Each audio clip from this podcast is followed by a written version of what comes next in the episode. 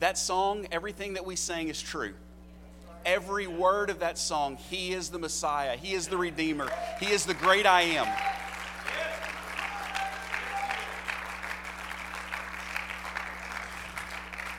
And my topic today is the exact opposite of what we just sang about. Because that same God that was the Almighty, the I Am, the Redeemer, the Healer, the Lord of Lords, the King of Kings, He left it all to become a baby. He left it all to become, have the most humble birth possible for us to be able to approach Him. You may be seated.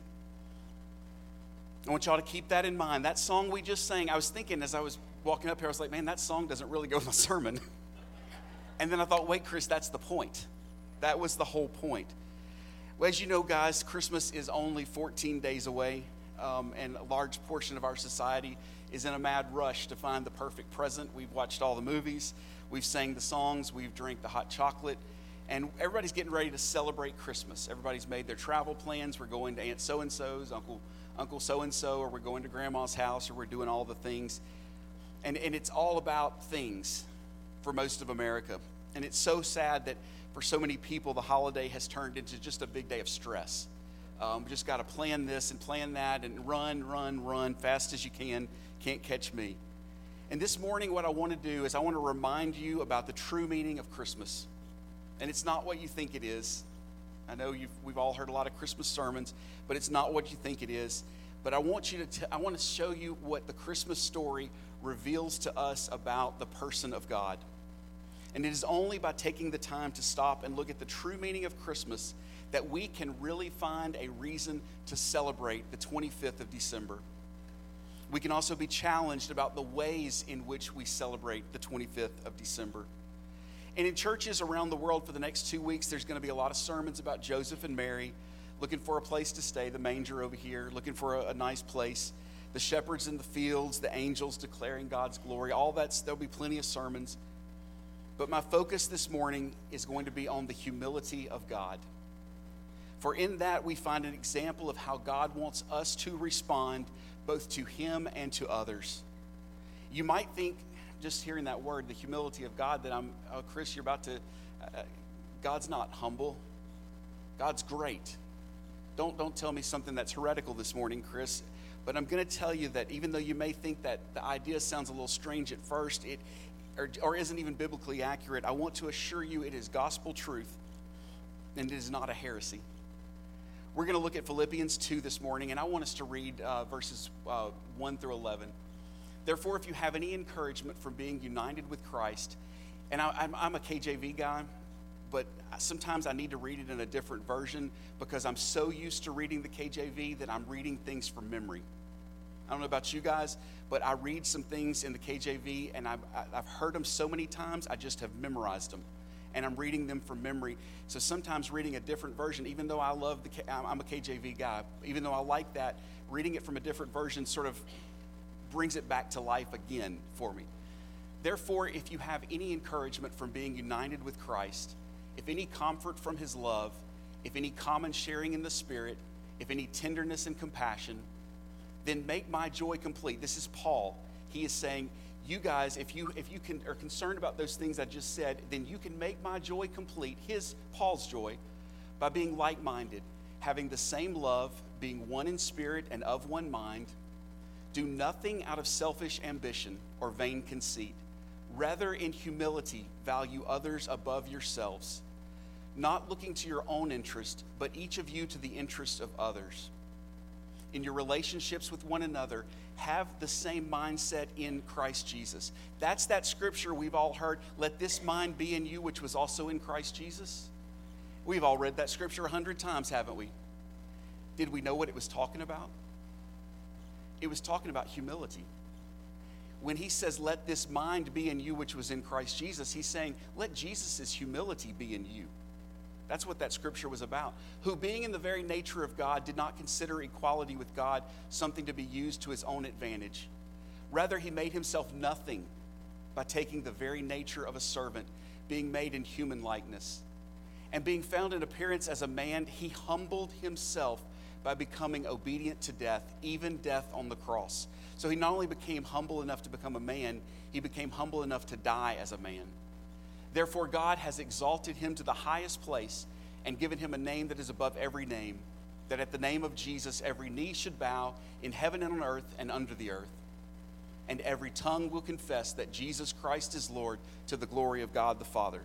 This is not the normal place for a Christmas message, but it is here that we will gain a very deep insight from the Apostle Paul into the nature of Jesus, the reasons he became a man, and what the future holds. See, the dominant theme of the book of Philippians is joy. Paul uses the word 16 times in the book of Philippians. It is the most important word in that book. He's talking about joy. And he uses it, like I said, 16 times. He describes a joy that can be experienced in any circumstance. He, can, he describes a joy that it doesn't, circumstances don't control it. Um, a bad news at the office, bad news at work, bad news at home, those things don't destroy the joy.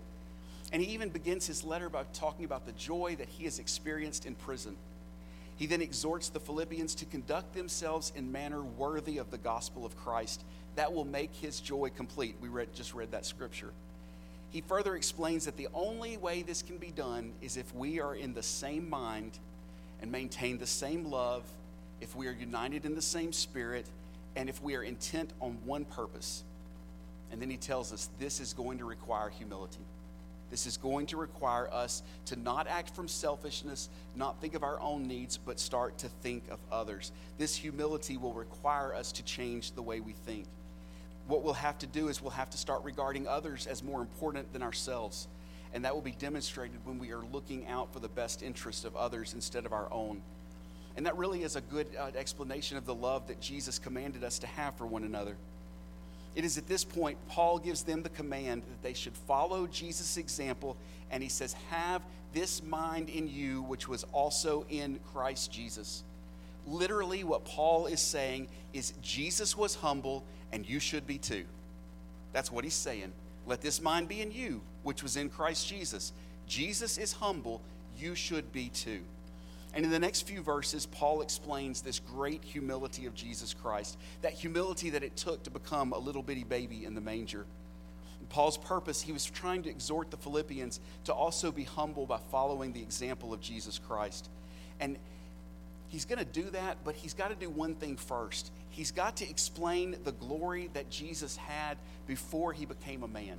Because it's real hard for us to understand the humility of Jesus without looking at what Jesus left when we compare the glory that Jesus left to this lowly condition, this manger over here, then we start to see, we just begin to get a glimpse of the humility of Jesus.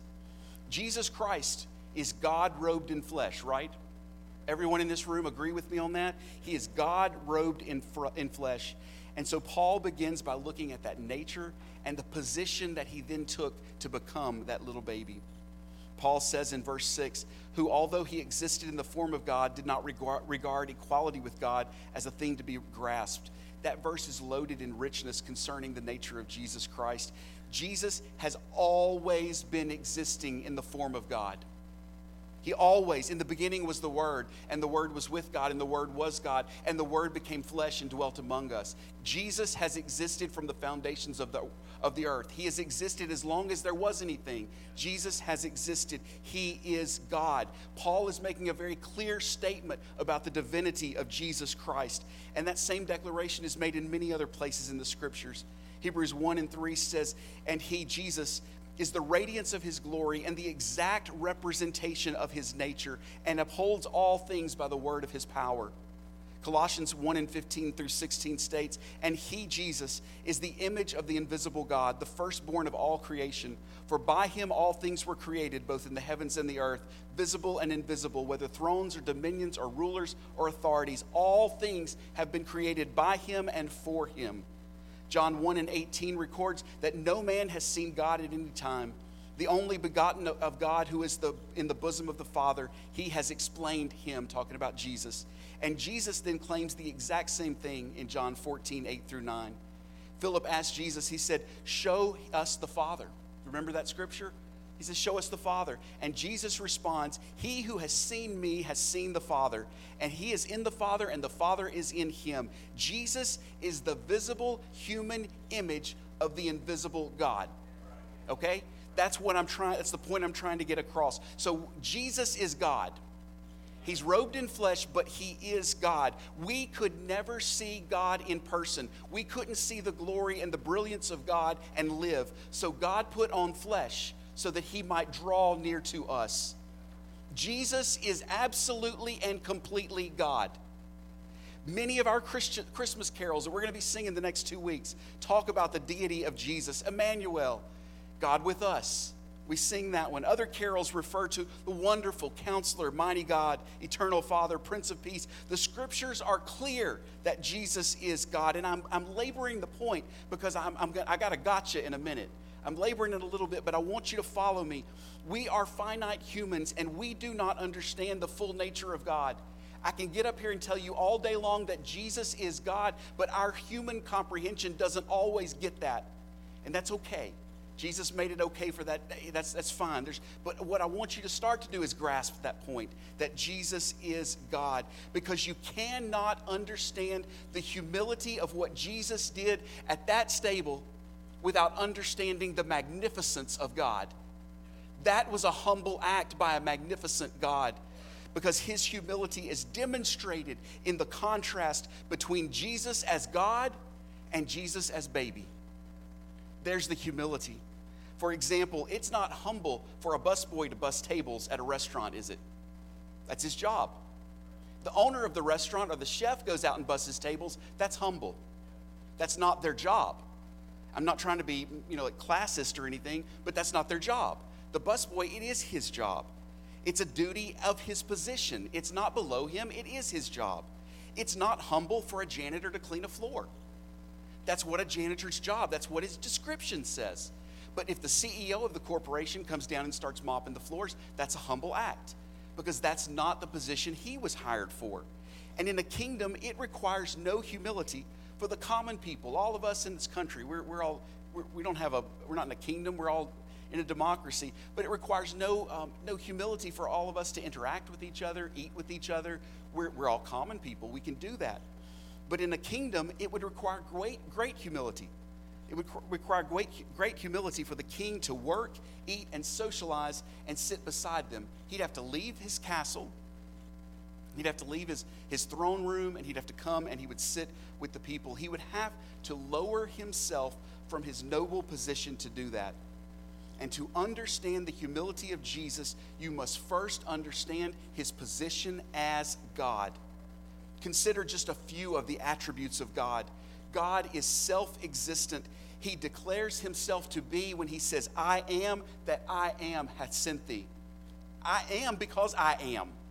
I exist because I say I exist. He is because he is. He's the cause of everything. Nothing has happened in the universe that he did not set into motion. He caused everything. He caused every thread of every piece of fabric on every pew in this building to be made that's how I want to take it real small because I want you to understand how important it is that He caused everything, every single brick, every particle, molecule of clay, He caused to be made. Do you understand how I, this? I'm, I'm, i realize I'm, I'm kind of up there in the atmosphere, but I promise I'm going to bring it down a little bit. He is the cause of everything. He exists beyond our capability to fully comprehend because He is unlike anything else in the universe. We can only know him by what he reveals to us. God is also self sufficient, he does not need anything. Nothing that you can give him does he need. He already has it. You can't give him anything that he doesn't need. He everything that exists came from him, and so anything that is given to him came from him in the first place. Does that make sense? There is nothing necessary for him, for there is nothing that you, we can add to or subtract from him. He is infinite in relation to time, space, knowledge, and power. We usually refer to those things as being eternal, omnipresent, omniscient, omnipotent. And the concept of infinity is hard for us to comprehend because we are finite creatures in space and time. God is not like us. He is a being that has no beginning and he will have no end. I will have a tombstone one day with a year at the front, 1974, and a year at the end. I am a finite being. I will not exist forever, except my soul will, but my life will not, my, my, my physical life will not exist forever. But God exists outside of time. He is a spiritual being who is not bounded by de- uh, the dimensions of space, length, width, and depth. They do not apply to God. You can't measure the vastness of His power and His love. There is nothing that God does not already know about everything, including us. He knows your thoughts, He knows your feelings, He knows your desires better than you do. He exists outside of our understanding of physics because His power is inexhaustible. He created the universe and never lost any power. You drive down the highway, your gas gauge is going to move. You drive far enough, it's going to go to empty. His never ha- his stays on full. No matter what act he does, no matter what miracle he accomplishes, no matter what he creates, it stays on full. It's nothing depletes his power. He is supreme and he is sovereign. Nothing restricts God in any way, not space, not knowledge, not wisdom. And he carries out his will as he desires. He does what he wants when he wants, and nothing can stop it. The only restriction, this is so awesome, the only restriction on God is his own character. He has made promises about who he is, and that is the only limitation on God. He is always true to himself and to his word. God is holy, and that reflects in the fact that he has an infinite virtue and purity, and he is separated from all those things he has created because he is something other than everything else. And that holiness is part of all those, those moral attributes we've been talking about in Sunday school, such as faithfulness, goodness, justice, mercy, grace, and love. Even the characteristics that we would think of as negative, they're holy because of Him. Things like jealousy, hatred, anger, and wrath. In God, they are perfect. Even the things we would think of negative, they're, they're perfect in God. And it is only in contrast to the man Christ Jesus' position as God that we can begin to understand his humility in becoming a baby. It's the only way. We get down to Philippians 2 7 through 8, and, and, and Jesus left all of that. He left all that power. He left all that glory. He left all the majesty. He left all the splendor. And he came as a little bitty baby. The Philippians uh, 7 through 8 tells us he emptied himself taking the form of a bondservant and being made in the likeness of men. And a more literal translation, it says, But himself he emptied, the form of a slave he put on, in the likeness of men he became. His omnipresence was limited to a human body. His omniscience was restricted to what a baby can do with its little hands. His glory the glory, the very glory of God was veiled in skin and flesh and bones. This emptying of, uh, emptying of himself would be a wonder above all wonders in, in and of itself, but it's even more so because the text is clear that the form, that nature, and the character of a man that he took was that of a slave. He didn't come as a king, he came as a bondsman, a slave. And that makes what is already mind boggling even more incomprehensible most of us, if we were in Jesus Christ's place, had I had the choice, I would have come as the high priest. I would have come as a duke, the king. I would have come as some fancy person with a castle and a, and a palace and all those kind of things. But he came and was born into a poor family. He lived as a carpenter until he was the age of 30. He became a common man in order that everyone in this room could identify with who he was. See, to be humble is to lower oneself to an inferior position. It is to take a position beneath what you think you are actually deserving of. The reality is that we cannot fully comprehend the humility of Jesus, the Creator, the eternal God, in becoming a man, and even more so in becoming a man as in the nature of a slave. God became man. There is nothing in the human experience that can, can begin to explain that or compare to that. In the next verse, Philippians 2 and 8, we find that Jesus' humility is even greater than what we started to find out is just incomprehensible. Because now, now Paul explains the reason. Jesus became a man, and being found in the appearance of a man, he humbled himself by becoming obedient to the point of death, even death on the cross. Jesus humbled himself. He humbled himself even to the point of being obedient enough to die on the cross. Jesus Christ came for the whole purpose of dying. And he didn't come to die an ordinary death. He came to die a very specific and a horrible death that was prophesied by the prophets for hundreds of years. And our text states that Jesus was then obedient even to the cross. It was no accident that Jesus was crucified. It was the plan of God all along, and Jesus was obedient to it. And in doing so, Jesus paid the penalty for our sins. 1 Peter 1 and 18 For Christ also died for sins once and for all the just and the unjust, in order that he might bring us to God, having been put to death in the flesh, but made alive in the spirit.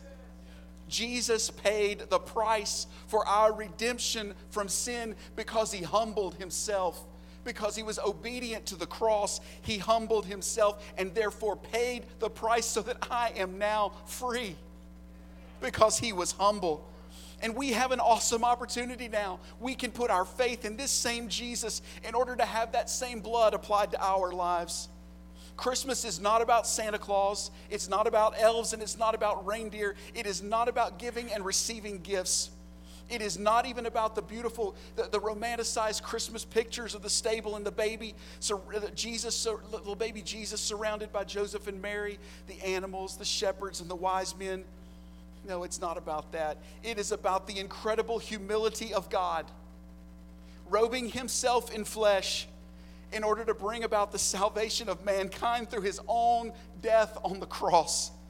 The sinless man became sin, the blessed man became a curse, and he was obedient to death.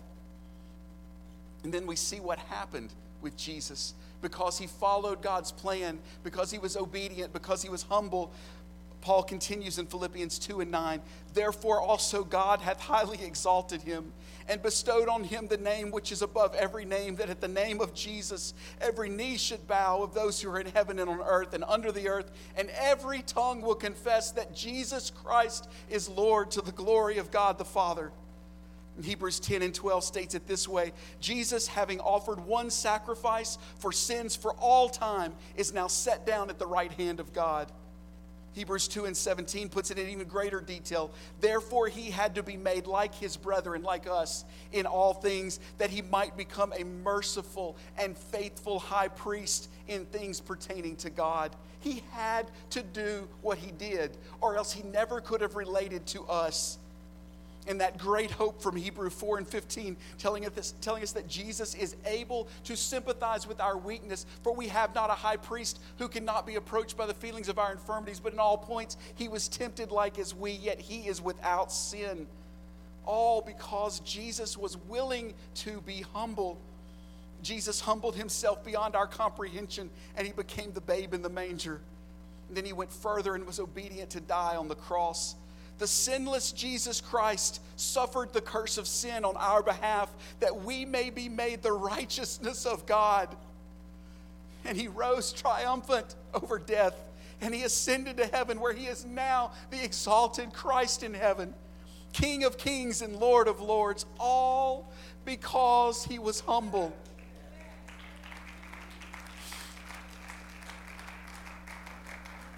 He left the glory of heaven he left a splendor that we cannot imagine to become a finite, weak baby, human baby.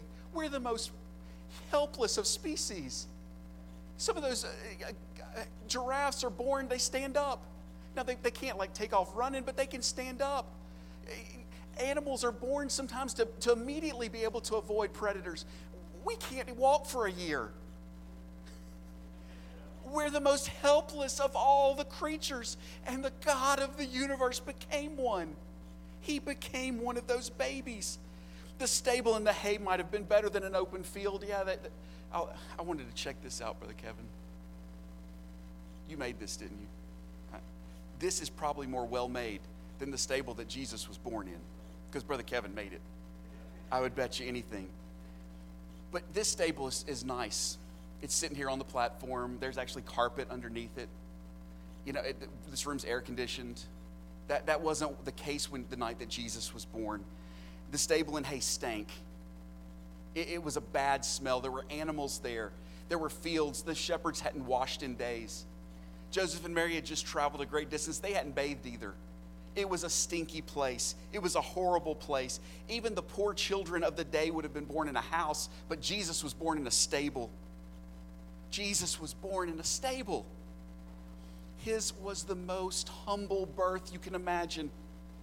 We sang about his glory at the concert last week, and then the song we just sang, we sang about the majesty and the splendor. And he was God robed in flesh. Don't get me wrong. I'm not, I'm not saying he's not majestic and awesome, but the manner of his appearance to us, the manner in which he came to us, gets rid of all of our hesitation at approaching him. You have no reason not to approach him because he came as the most humble, humble being on earth. He became like the lowliest man alive. And we have no fears to approach the humble Jesus. My prayer for you this Christmas is that you would truly know the humble Savior, the humble Jesus whose birth we celebrate. I want you to know him so that you will experience the forgiveness of his sins. I want you to know him and the healing that he brings.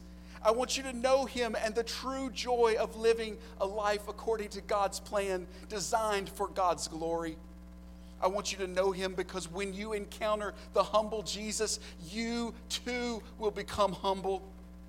And unless we become humble, we will never, ever, ever, ever, ever submit to his plan for our lives. We will never seek God's will over our self will. Until we experience the lowly, meek, and mild Jesus, we will always want our way first. The number one battle you fight every single day, from, the, from every young person in this room to every elder in this room, the number one battle we fight, you know what it is? Self will versus God's will. That's the battle everyone in this room fights. We are all fighting that battle every day. What I want, what my flesh wants, versus submitting ourselves and being humble and letting God have His way. Until we experience that mild, lowly, humble Jesus, we're always going to want our way. But following His example of humility in our life is service to God and to others. It will put you in a position to serve in the kingdom the humble Christian is also a soul winning Christian. And as you serve humbly, you will begin to grow in his kingdom, in knowledge and in wisdom, in holiness and in righteousness, following his will and not your own. And then we come back to the theme of Philippians. We've made a full circle and we're back to the theme of Philippians. Here's my Christmas present to all of you today. Don't come asking me for anything after now. Well, I have two presents a short sermon and then this thing I'm about to tell you. It's joy. It's joy. That's your Christmas present. Follow the humble Jesus and you will find joy. Don't think of what you're owed or what you deserve, or you will find joy. Seek His will and not your will, and joy will find you. Stop glorifying and gratifying yourself and seek His kingdom first, and you will find joy. Be humble today. Let this mind be in you, which was in Christ Jesus. Humility. Let it be in you today. Humility, just like Jesus exampled. I'm not going to have an altar call today. You've either heard what I said or you didn't. You've either, you've either felt the gentle call of the Holy Spirit or you haven't. It is all based on your willingness to be humble. I want to close this way. Can everybody stand? I want us to leave our seats. Sister Michael's going to play a Christmas song, Joy to the World, I think. I want us to leave our seats and I want you to go find five people. And once you have found five people and done what I, and do what I say, you're dismissed. But I want you to find five people. You can find 50. I know how this church is. You're not limited to five. But I want you to find at least five people and I want you to hug them. This is where we start serving. This room is where we start serving serving each other, my brothers in Christ, my sisters in Christ. This is where we start serving. And just as a suggestion, some of you elders, I wish you would find a young person that you don't know. Young people, I wish you would find an elder that you may not know. If you live in if you sit in the back, I want you to find somebody in the front that you don't talk to every Sunday. If you normally sit on the left, find somebody on the right that you don't always talk to. Humility means serving and loving the people we don't always have something in common with. And after you have hugged five people, you are dismissed. Eh, You know what? It may actually be the people who are closest to you. It may be your wife or your husband. That may be the person you need to, to remind I am here to serve you. Marissa and Miles and Maggie and Clara and Cam, I need to hug them this morning and remind them that my job is to serve them. That's what I'm here for. So I want you to find five people, and you're dismissed after five, but you can go up to 50. Nobody's going to count. But this year, this Christmas, let us serve each other with humility. Let us love God with our whole hearts, and let us follow his example.